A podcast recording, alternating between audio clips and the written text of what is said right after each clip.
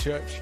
It's good to have you join us in our uh, Rhythms of Hope series. If you're just tuning in today for the very first time, feel free to head back on our YouTube channel and you can catch up. Today I'm kicking off part one of a two part uh, topic uh, sharing Jesus. Pastor Jace will pick up um, the second part. And uh, I think this is a perfect topic for us to be talking about in this season uh, for a couple of reasons. Firstly, um, I think you know when our entire worlds have been upended uh, when our our usual um, routine has just been absolutely thrown out of the window, and everyone is learning how to pivot and to adjust to this this new normal that we find ourselves in. Um, this topic of sharing Jesus has, for me, an incredible sense of comfort um, because the call to be salt and light um, in our worlds is unchanging. So, no matter what is going on around us socially, no matter what's going on around us politically or pandemically, um, there are always people in our worlds that don't yet know the life changing reality of a relationship with the God of the universe. Secondly, I think it's a great thing for us to be talking about because our world needs hope now more than ever. And, and thirdly, simply because too much navel gazing, uh, I think, can actually be detrimental. It's quite widely known that we actually need something external to us that is bigger than us, a purpose that surpasses us, that we can actually give our lives to um, and help us actually take our eyes off of ourselves at some times and place our eyes firmly on, on, what, on what God is doing. Um, in the world. And someone once said that life's heaviest burden is to have nothing to carry. And perhaps you might feel like that, you know, with everything that's been stripped away from you in your world right now. Um, that's why I think it's great for us to take a moment to look at a responsibility, to look at a charge, something, uh, a purpose, something that you and I uh, can carry, that Jesus says we will always carry. Um, so we'll turn to Matthew chapter 5. Uh, it says in verse 14 to 16, reading from the message version, it says, You are here to be light. If you ever wondered why you're here, Jesus says it clear as day. You are here to be light, bringing out the God colors in the world.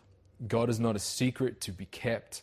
We're going public with this, as public as a city on a hill. Jesus says, If I make you light bearers, don't think that I'm going to hide you under a bucket. No, I'm going to put you on a light stand. I'm going to put you on a hilltop. And once you're there, I want you to shine. Keep open house, he says, obviously within CV guidelines. He says, Be generous with your lives. By opening up to others, you'll prompt people to open up with God, this generous Father in heaven. And I love that ending statement, then we'll return to that um, in a couple of minutes. So I have three thoughts to help us share Jesus in this season. The first one is this let love lead you. Let love lead you. Don't bring up Jesus in a sense of obligation. Bring him up out of a sense of joy, a sense of passion, fueled and led by the Holy Spirit. Paul says in 2 Corinthians chapter 5 verse 14, a powerful statement. He says, Christ's love compels us.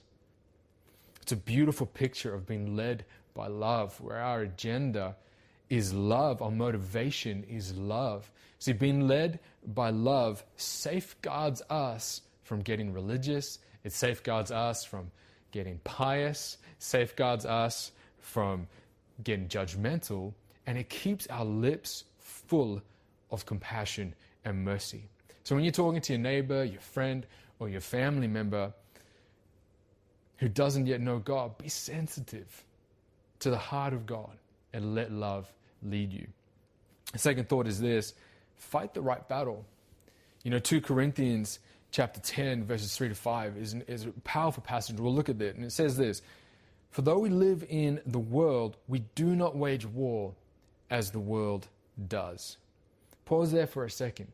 See, it's human nature to love being right, to love appearing to be smart, clever, and sophisticated, but mostly it's human nature to love feeling justified in our actions and decisions. And that's why I'm so grateful that Paul says the weapons we fight with, though, are not the weapons of the world. Meaning we don't have to get involved with the things that um, the world normally adheres to, with trying to appear smart or clever or sophisticated or trying to wrestle with people's sense of justification with their actions and decisions. Because Paul is saying the weapons that we fight with actually transcend human nature. They transcend our pride. They transcend um, our, our decisions, and they actually begin to deal with the spiritual condition and atmosphere that holds us captive. He says these weapons, prayer and the Word of God, to give you insight into the weapons he's talking about, are contrary to the weapons of the world.